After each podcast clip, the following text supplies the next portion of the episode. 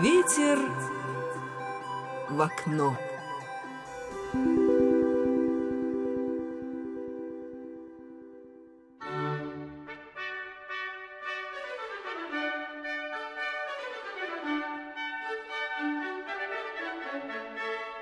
Исторический клуб. Здравствуйте! У микрофона Ольга Смирнова, а в эфире очередное заседание исторического клуба. Сегодня мы продолжаем рассказывать о малоизвестных страницах Второй мировой войны, в частности, о трагическом периоде заключительного этапа разгрома фашистской Германии. Какую роль сыграл Второй фронт и каков он на самом деле вклад в победу стран антигитлеровской коалиции? Какая невидимая политическая война происходила в то самое время, когда советские солдаты ценой собственной крови освободили свою страну и освобождали Европу от фашистов? Сколько на самом деле было опасных вторых, третьих, десятых фронтов в кулуарах большой политики?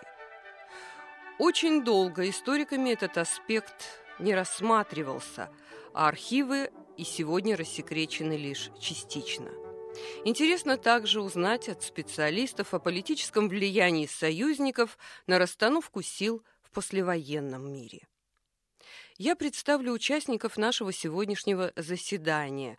Сегодня с нами Галина Васильевна Ежова, доктор исторических наук, профессор Северо-Западной академии госслужбы – доктор исторических наук, профессор, главный редактор исторических журналов «Клио» «История Петербурга» Сергей Николаевич Полторак и доктор исторических наук, профессор, проректор по научной работе Санкт-Петербургского института внешнеэкономических связей, экономики и права Михаил Викторович Ежов.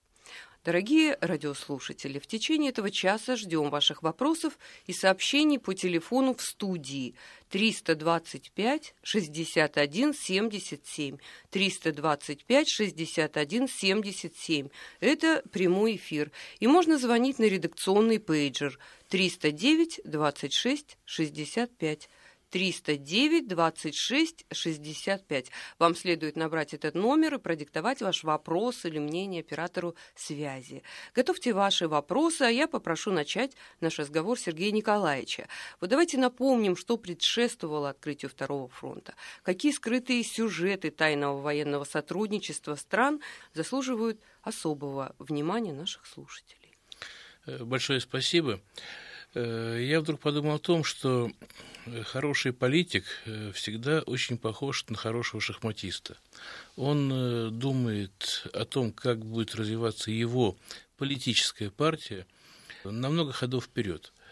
И мне представляется, что наши союзники по антигитлеровской коалиции уже в конце 1941 года, после известных событий под Москвой, начали понимать, э, чем, скорее всего, завершится эта война. И они стали понимать, что после войны э, начнется настоящий передел мира, и очень важно успеть сделать свои ходы для того, чтобы этот самый передел состоялся именно в их пользу. И тут начались такие многоходовые комбинации, что я думаю, мы и сейчас не сможем все эти э, комбинации распутать. И можно говорить о том, что этапными, разумеется, были события 1943 года и события конца 1944 года, и каждый год, да что там каждый год, каждый месяц, наверное, он э, становился очередной важной ступенью э, на, к этому самому пути, на пути к укреплению наших взаимоотношений, от, взаимоотношений Советского Союза и других государств э, вот в борьбе с нашим общим врагом. Я хотел бы обратить внимание на одну уникальную ситуацию – Давайте будем помнить о том, что против фашизма боролись э, страны э, совершенно разным политическим укладом. То есть уже тогда практика показала, что у нас есть возможность находить общие интересы в развитии цивилизации. Этот опыт очень важен и сейчас.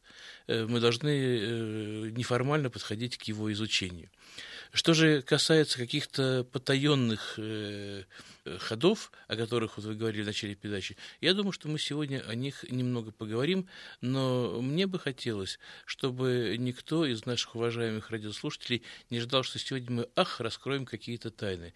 Мы сегодня поговорим, наверное, о сюжетах хорошо известных, но, может быть, мы постараемся посмотреть на них э, не столь политизированно, как смотрели в былые годы.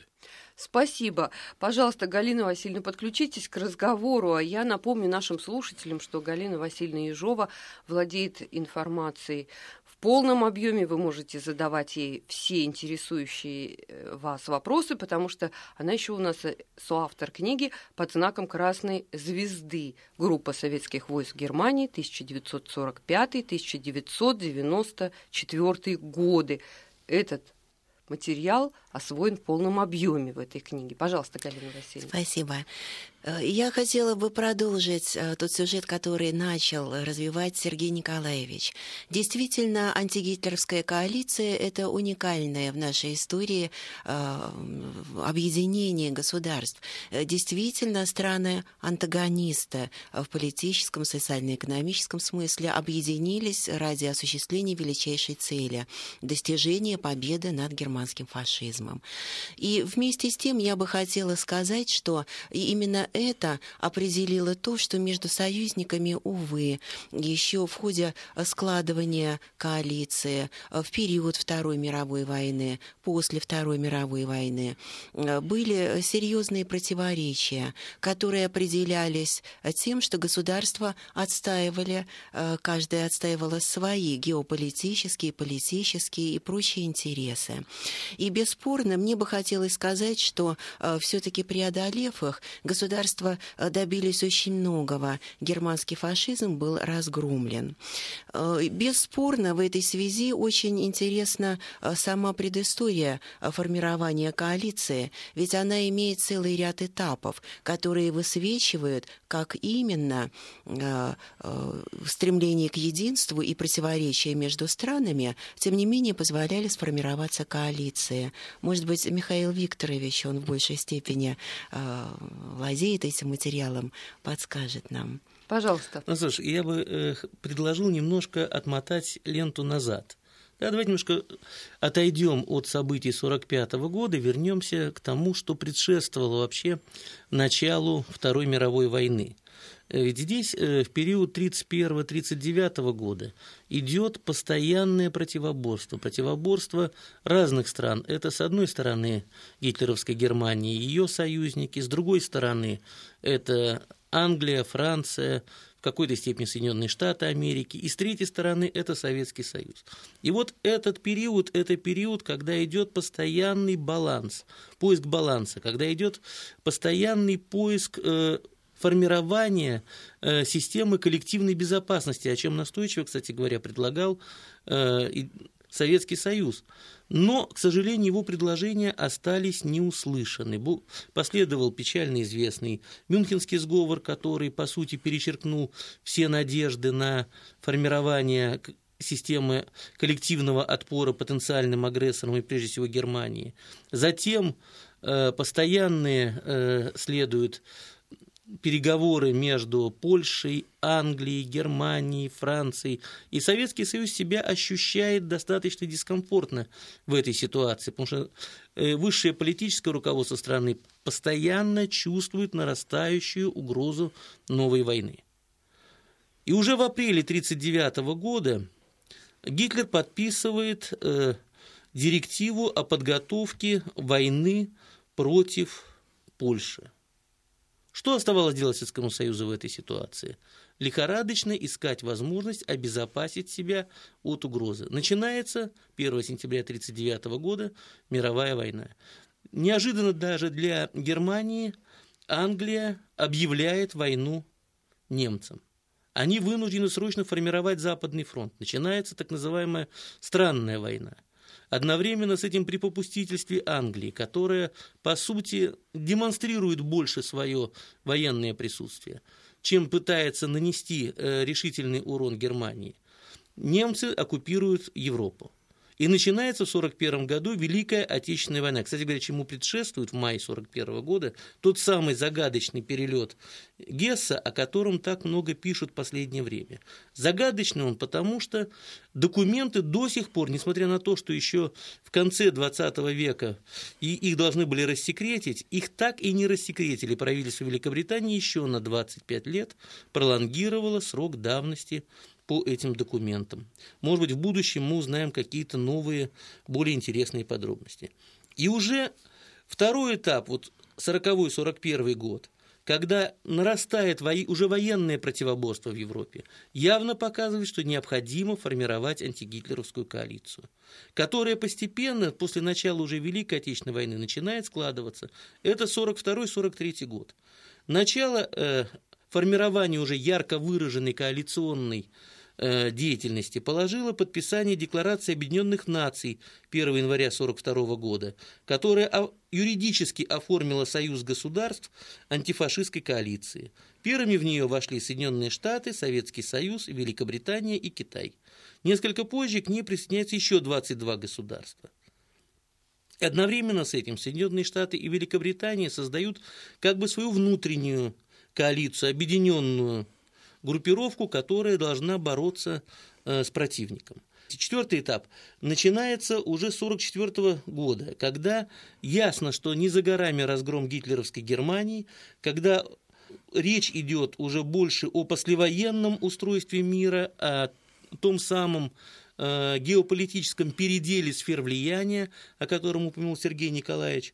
И вот уже 44-45 год он отчетливо показывает, как начинают расходиться интересы вчерашних союзников по войне. Причем, на мой взгляд, самое парадоксальное и трагическое заключается в том, что э, ведь 44-45 год популярность Советского Союза в странах Запада необычайно высока среди простых людей – они с огромным уважением, с огромной поддержкой относятся к Красной Армии. Вот мне недавно попался совершенно любопытный эпизод. Оказывается, когда союзники высаживались в Нормандии, то простые солдаты и офицеры на бортах своей техники рисовали красные звезды и серп и молот, чтобы хотя бы этим показать, что Красная Армия вместе с ними, хотя ни одна часть советских вооруженных сил не принимала участие в высадке в Нормандии. Но тем не менее, вот какие-то символы Советского Союза они пытались продемонстрировать во время этих событий. И вот на волне этой популярности, естественно, уже после разгрома Германии начинается тот самый трагический период холодной войны, который развел бывших союзников опять по э, враждебным направлениям. Спасибо вам большое, Михаил Викторович. Сделаем небольшую паузу. Мне говорят, уже есть э, звонок радиослушателей. Вы в эфире. Добрый вечер. Представьтесь, пожалуйста. Добрый вечер. Здравствуйте, Владимир. Но мне кажется, что второй фронт это после Тегеранской конференции, когда Сталин настоял все-таки на помощи. Вопросы мы не услышали. Э, вопросы мы не услышали, услышали реплику и не знаем... Уточняющие, скорее всего. Ну, да? это естественно, потому что о многих событиях мы сейчас говорили скороговоркой, как бы напоминая просто общую канву событий. Э, безусловно, говорить о Втором фронте как о состоявшемся явлении мы можем только с 1944 года, а подготовка к открытию Второго фронта, безусловно, это Тегеранская конференция. Вот еще один э, вопрос. Валерий Борисович спрашивает, э, знают ли наши историки, каковы были людские потери воюющих стран, именно имеют в виду, очевидно, антигитлеровскую коалицию, и где они опубликованы, если опубликованы? Ну, знаете, эти данные опубликованы и величайшее множество раз. Э, можно открыть э, большую советскую энциклопедию, например, и там есть эти данные. Можно открыть э, военную энциклопедию, эти данные есть. В энциклопедии Великой Отечественной войны эти данные есть. Так что тут нет совершенно никакой тайны. И можно говорить о том, что потери Советского Союза и его союзников, в общем-то, несопоставимы, потому что если мы говорим о наших первейших союзниках, то там речь идет о десятках и сотнях тысяч человек, а у нас, как известно,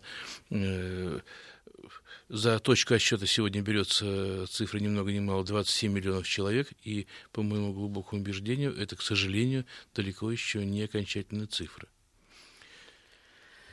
Еще раз я напомню, телефон в нашей студии 325 61 77.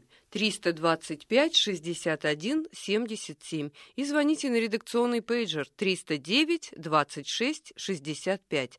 309 26 65. Исторический клуб. Продолжаем наш разговор, уважаемые радиослушатели. Сегодня мы говорим о трагическом периоде заключительного этапа разгрома фашистской Германии. Второй фронт, историческое значение этого события Великой Отечественной. Пожалуйста, Сергей Николаевич. Вы знаете, мне хотелось бы сказать, может быть, э, несколько неожиданные слова. И, честно говоря, вот к этому меня э, подтолкнуло то, о чем говорил э, только что уважаемый Михаил Викторович. Э, мы говорим э, о том, что э, коалиция, антигитлерская коалиция зародилась Э, не только начала зарождаться не только и не столько в годы э, самой войны, сколько еще до нее.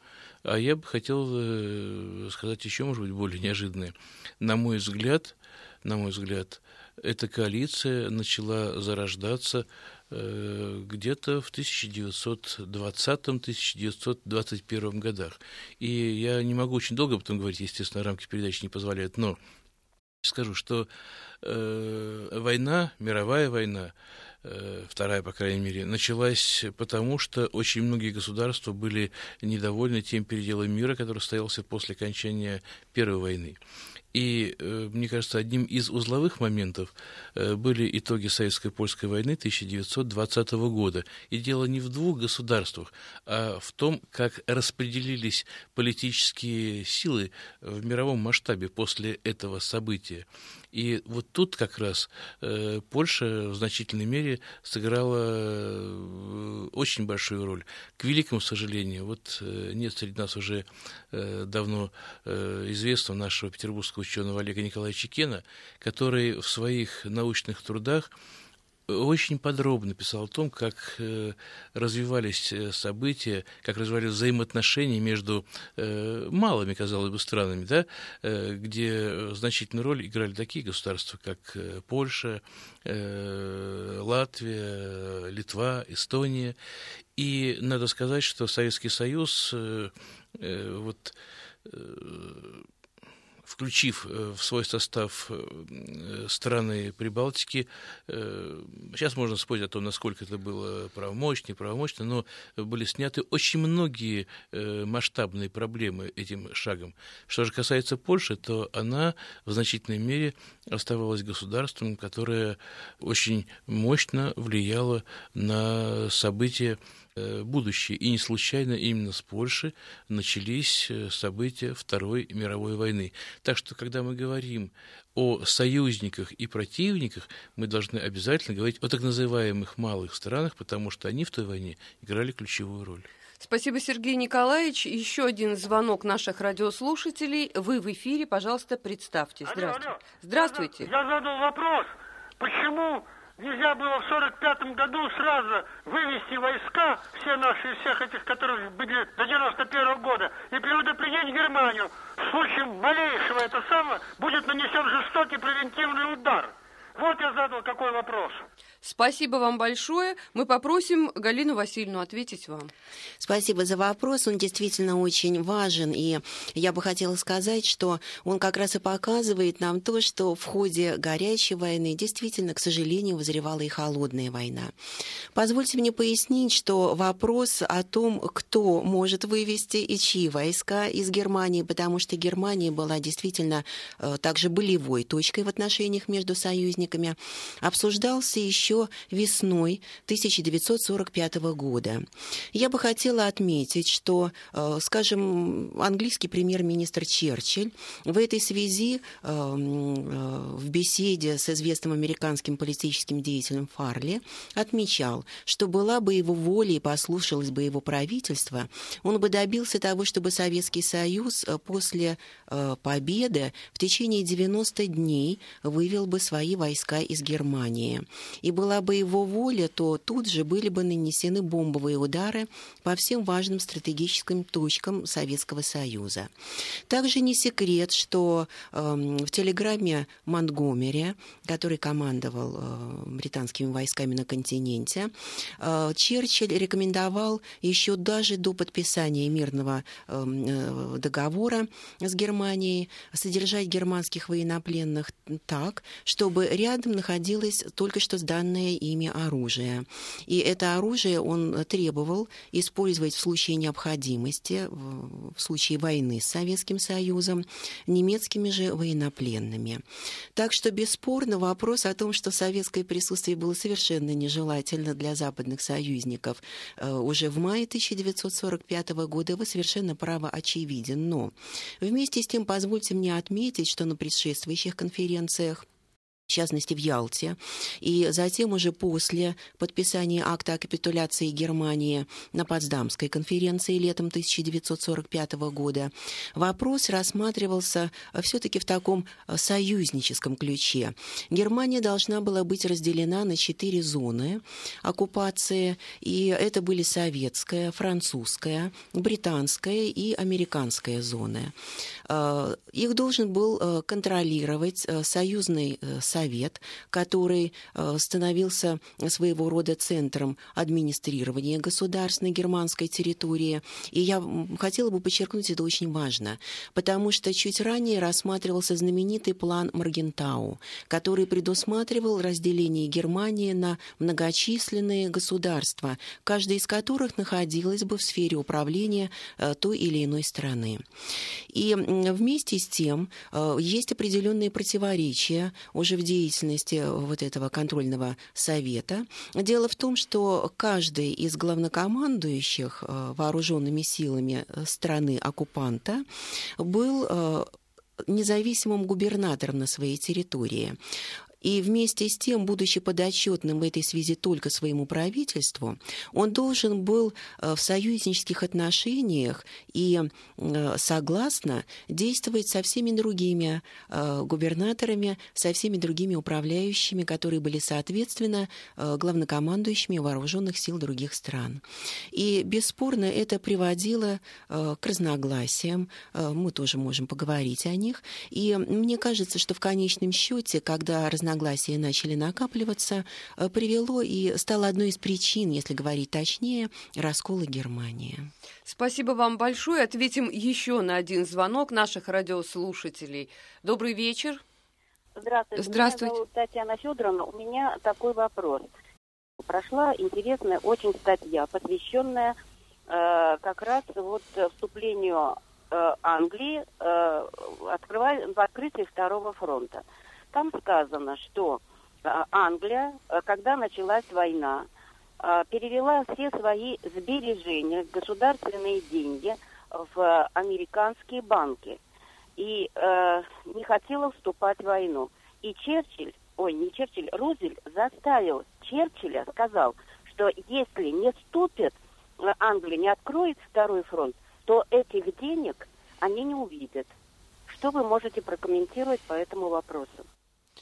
Татьяна Федоровна, сейчас вам Сергей Николаевич Полторак ответит. Э, разумеется, я не дам исчерпывающий ответ, но я выскажу свою точку зрения. Дело в том, что Э, такой подход мне представляется, я имею в виду не нашу уважаемую радиослушательницу, а автора этой статьи, э, мне представляется, в общем-то, непрофессиональным по одной простой причине. Ну, причин много, но одна из причин. Дело в том, что Великобритания не только в те времена, но и сейчас не очень-то зависит от Соединенных Штатов Америки. Скажу больше, что Э, в огромной мере Соединенные Штаты и сейчас э, не просто прислушиваются к мнению э, Великобритании как политика, но во многом и выполняют э, те рекомендации, которые высказывает английское руководство.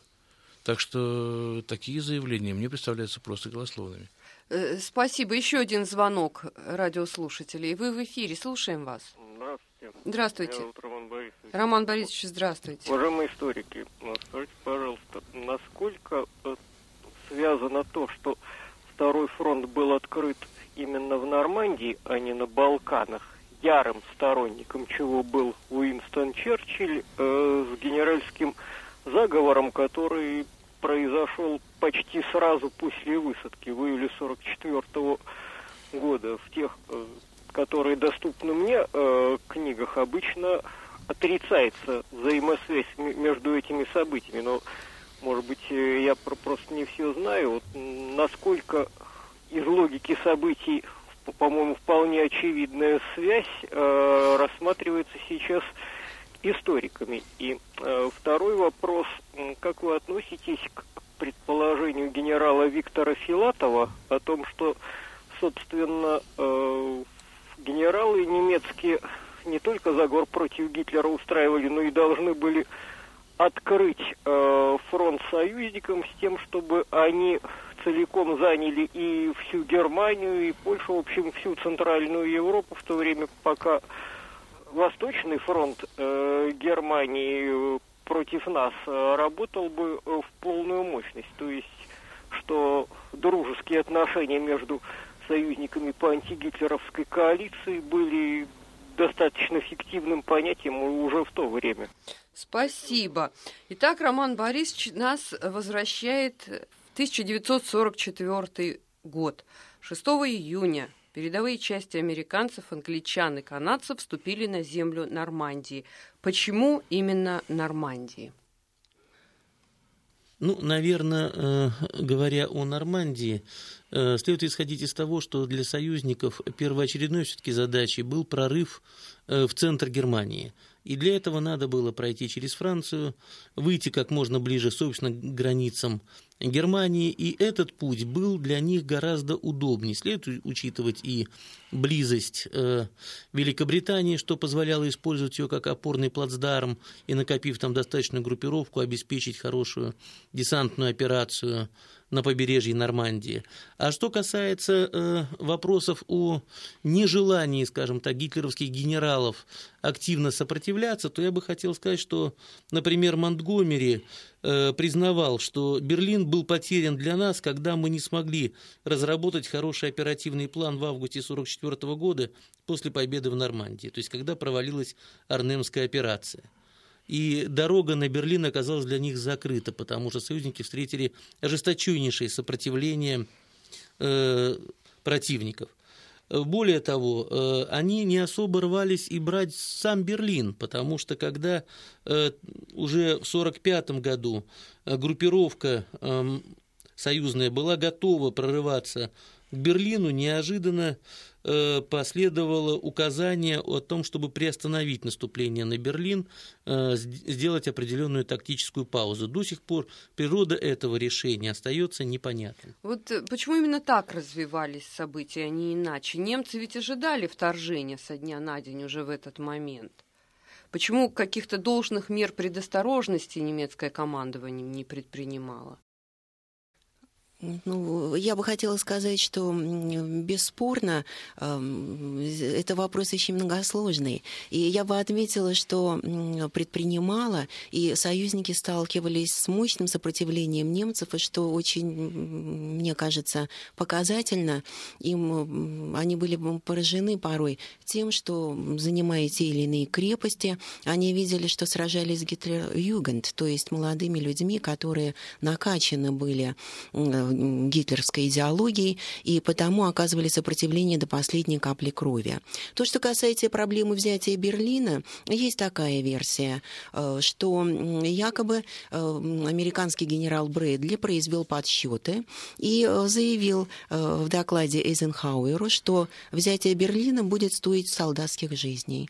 Вот такую цену за взятие Берлина американцы не готовы были. 100 тысяч, 100 тысяч солдатских гражданских жизней американцы не готовы были заплатить за взятие Берлина. Известно, что Эйзенхауэр обращался с вопросом к Сталину в шифрованной телеграмме, каковы планы советского главнокомандования по отношению к Берлину, взятие столицы Германии – Сталин не желал выдавать сразу же своих планов и сказал, что Берлин стал для Советского Союза второстепенной стратегической точкой, и на нее будут брошены второстепенные э, силы Красной Армии, Советской Армии. Но вместе с тем нам также хорошо известно, что 1 апреля в Генеральном штабе состоялось заседание, на которое были вызваны с фронта главнокомандующие Первым Белорусским и Первым Украинским фронтами, соответственно, маршала эм, Конев и Жуков, и фактически они были поставлены в условия соревнования. Кто возьмет Берлин? С этим вопросом к ним обратился Сталин. И э, идея фронтального удара, от которой отказался э, генеральный штаб, она все-таки была впоследствии принята и очень дорого обошлась Советскому Союзу. Э, если вы не возражаете, я бы перешла к следующей части вопроса Романа Борисовича. Она также очень глубинна, и это, это целое исследование можно проводить э, на тему, как связан генеральский заговор 20 июля 1944 года с планами союзников с открытием Второго фронта. Я бы хотела сказать э, сразу, э, Роман Борисович, это вопрос, который э, связан с оценкой характера германского антифашистского движения.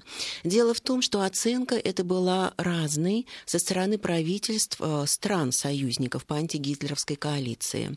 Нам известно, что когда группа генералов-заговорщиков через своего доверенного представителя обратилась к американскому американскому президенту Рузвельту с вопросом, если они поднимут э, мятеж, то поддержит ли их э, Америка, Рузвельт ответил, в Германии антифашистского сопротивления нет.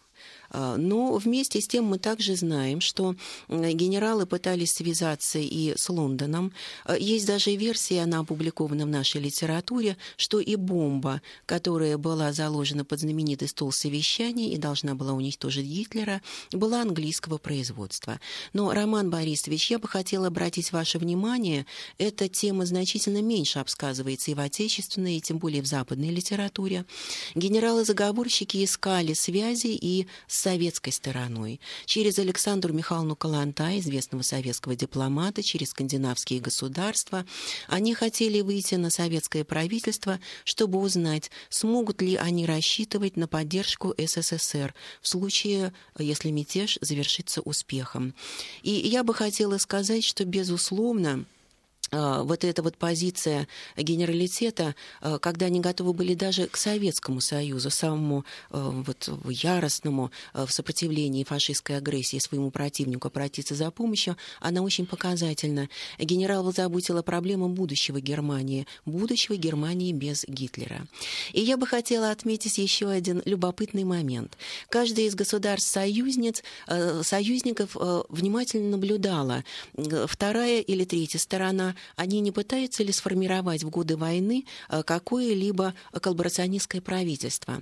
И вы знаете, в этой связи э, весьма показателен сюжет лета 1943 года, когда из числа немецких политэмигрантов и военнопленных э, антифашистских по своим настроениям было сформировано такое антифашистское объединение Национальный комитет «Свободная Германия», в который влился потом составленный из числа военнопленных пленных антифашистов Союз немецких офицеров.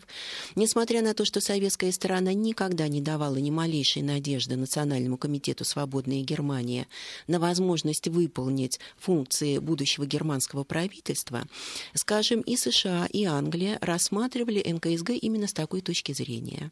И вот любопытно, что почти сразу после образования НКСГ в Красногорске под Москвой Англия пытается создать буквально точно такой же комитет комитет из числа военнопленных германских генералов. Э, комитет они не смогли создать. Генералы провели несколько радиопередач, и э, Германия ответила жестким ударом. Были репрессированы родные и близкие немецких военнопленных. Э, собственно говоря, на этом деятельность созданного немецкого комитета в Лондоне прекратилась. Так что ни одна из стран-союзниц не создала национального правительства на своей земле. Ну вот э, у нас заговорила Галина Васильевна об очень важном, о сопротивлении, и мы уже неоднократно, по-моему, в наших передачах говорили, в частности, о французском сопротивлении и о роли в той же э, операции э, в Нормандии. Но э, в чем еще наш радиослушатель совершенно прав, конечно же, в 1944 году пробил час и операции с двойным дном.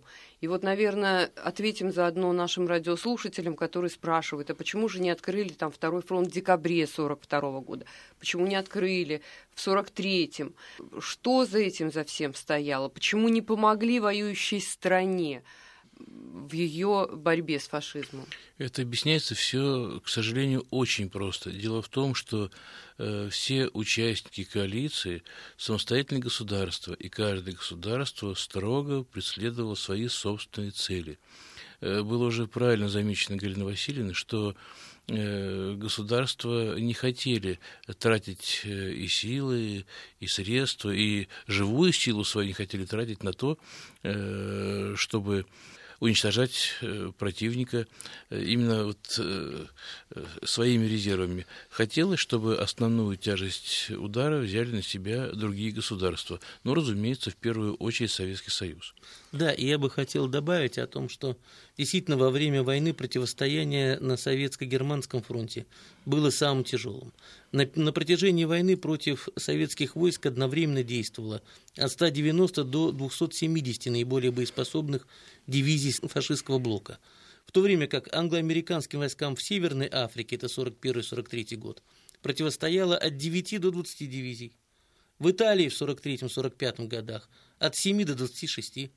В Западной Европе после июня 44 года от 56 до 75 дивизий. На советско-германском фронте были разгромлены и пленены основные силы фашистского блока – это 607 дивизий, тогда как наши союзники за все время войны разгромили и пленили 176 дивизий. 75 процентов потерь Германии приходится на советско-германский фронт.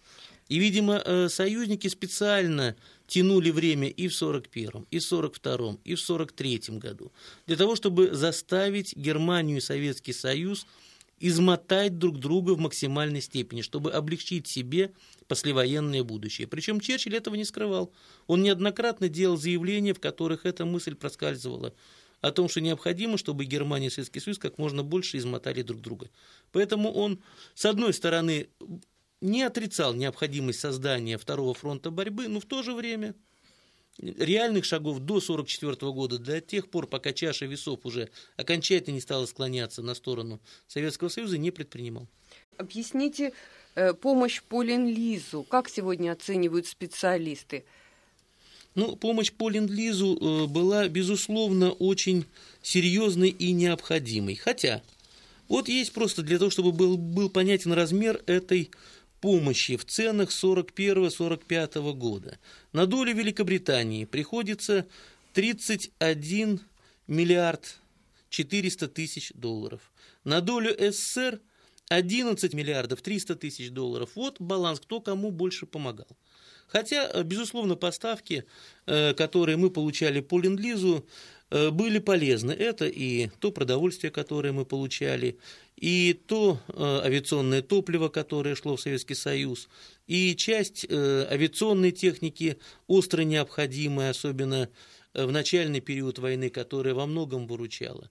Не будем скрывать, что даже известный наш летчик АС, герой Советского Союза Александр Покрышкин, трижды герой Советского Союза, Александр Покрышкин, воевал на американской аэрокобре и отдавал очень Э, должное этому самолету, отмечая его высокие летные характеристики. Э, поэтому помощь по ленд сыграла свою роль. Хотя, как совершенно справедливо отмечают наши исследователи, и тот же э, даже маршал Жуков об этом говорил, что мы вполне были в состоянии и своими силами разгромить Германию, но это бы потребовало еще большего напряжения сил и, возможно, увеличило бы протяжение самой войны. Еще один вопрос наших радиослушателей. Добрый вечер, вы в эфире. Добрый вечер, это Александр Иванович Себекеев. Да не один вопрос у меня будет. Да, Александр Я Иванович. буду уже в телеграфном, так сказать, стиле. Альберт Аксель, э, американский военный историк, в 2005 году выпустил книгу «Маршал Жуков, победивший Гитлера». Второе. Мартин Кайден в 1974 году выпустил книгу танки, э, «Тигры горят», тоже о победах Жукова. Гаррисон Солсбери в 1961 году выпустил книгу о великих победах Жукова. Вот меня интересует какой вопрос. Почему военные историки вот такого крупного калибра мышления объективно ведь разобрали все, а наши историки затемнили роль Жукова, заменив его так сказать, двадцатью великими победами, сталинскими ударами. Во-вторых, почему Жорж Буш говорил о том, что Соединенные Штаты победили во Второй мировой войне, между прочим. Спасибо, Это Александр первый... Иванович. Вы не оставляете время, передача завершается. Для ответа ведь нам нужно немножко времени. Пожалуйста. За Буша не могу ответить, уж простите, ради бога. Э, что касается наших отечественных историков, в том числе и военных историков, я э, не смею себя причислять крупным э, военным историкам, но все-таки я и военный человек, в прошлом полковник, и военной историей занимаюсь э, не один десятых лет, я скажу очень просто. Э, в моем редакционном кабинете висит только один портрет. Это портрет маршала Жукова. Думаю, что я ответил, ответил на вопрос. Да. И, и уже время нам подводить итоги, уважаемые историки. Пожалуйста, коротко подведем итоги нашего круглого стола. Пожалуйста. Я бы хотела отметить, что очень важно осознавать, та тема, которую мы сегодня затронули, она действительно очень важна для изучения истории Второй мировой войны, и она очень по-разному освещается в отечественной, в зарубежной исторической литературе. Я хочу отметить, что э, также точно э, важно изучить, и сегодня было много вопросов по персоналиям, истории жизни многих великих политиков и начальников, о которых идет речь. И, может быть, даже даже отдельное чувство юмора, которое было им присуще. Скажем, завершая Потсдамскую конференцию, обращаясь к еще не уехавшему, но уже перевыбранному в Англии Черчиллю, Сталин предложил отметить Великую Победу расстрелом 50 тысяч немецких генералов и офицеров. «Ну почему же 50 тысяч?» — возразил Черчилль. «Ну ладно, пусть будет 49», — ответил Сталин. Я полагаю, что изучение этого вопроса — это еще дело будущего. Ваши выводы, Сергей Николаевич? Э, вы знаете, к великому сожалению, до 1991 года э, в нашей отечественной историографии э, очень многое замалчивалось, и, скажем так, общая тенденция была тенденция такая, преуменьшалось значение наших союзников в войне после 1991 года ситуация резко изменилась, и, на мой взгляд, значение этого взаимодействия, этой помощи стало э, значительно преувеличиваться. Мне бы очень хотелось, чтобы вот отсчет этого года, э, чтобы этот год начался с отсчета более объективного взгляда на прошедшие события, чтобы мы не бросались в крайности, а старались найти необходимый результирующий вектор. Спасибо, Михаил Викторович Я Ежов. тоже хотел бы поддержать то, о чем говорил Сергей Николаевич, потому что действительно 80-е э, годы на Западе четко прослеживается линия о преуменьшении значения победы э, Советского Союза в войне, что на Западе э, общественному мнению навязывали оценку, что победа над нацизмом – это заслуга западных держав, а СССР играл подчиненную роль. Даже все время мне попалась карта, выпущенная в середине 80-х в Соединенных Штатах Америки для школьников, на которой были отмечены все точки мира, где участвовали в войне американские военнослужащие. А поскольку они были практически по всему миру разбросаны, то у школьника создавалось впечатление, что американцы были везде, а советско-германский фронт – это маленький такой кусочек на этой карте, который никакого значения не имел. И я надеюсь, что действительно э, мы объективно отметим заслуги всех участников войны, всех, кто добился этой великой победы, кто не пожалел своей жизни. Хотя, на мой взгляд, мы говорим второй фронт. Второй фронт открылся еще в 1941 году. Это наш советский тыл, который действительно был вторым фронтом, где ковалась победа. Спасибо вам большое, дорогие радиослушатели, и вам за интересные вопросы. Извините, что на многие э, вопросы с редакционного пейджера мы не успели ответить. Может быть, с кем-то мы из вас э, созвонимся после передачи. И, наверное, все-таки эта тема требует продолжения. Наши радиослушатели совершенно правы. Они хотят знать подробнее. И, может быть, мы еще в наших исторических клубах к этой теме вернемся. Что важно? Э, на самом деле, конечно, все это итоги войны, они инициировали создание нового миропорядка. И в этом принципиальное значение этого события.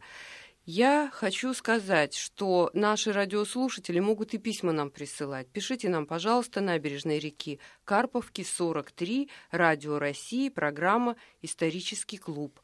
А наши историки сегодня, которые работали с нами, это Галина Ежова, Сергей Полторак и Михаил Ежов.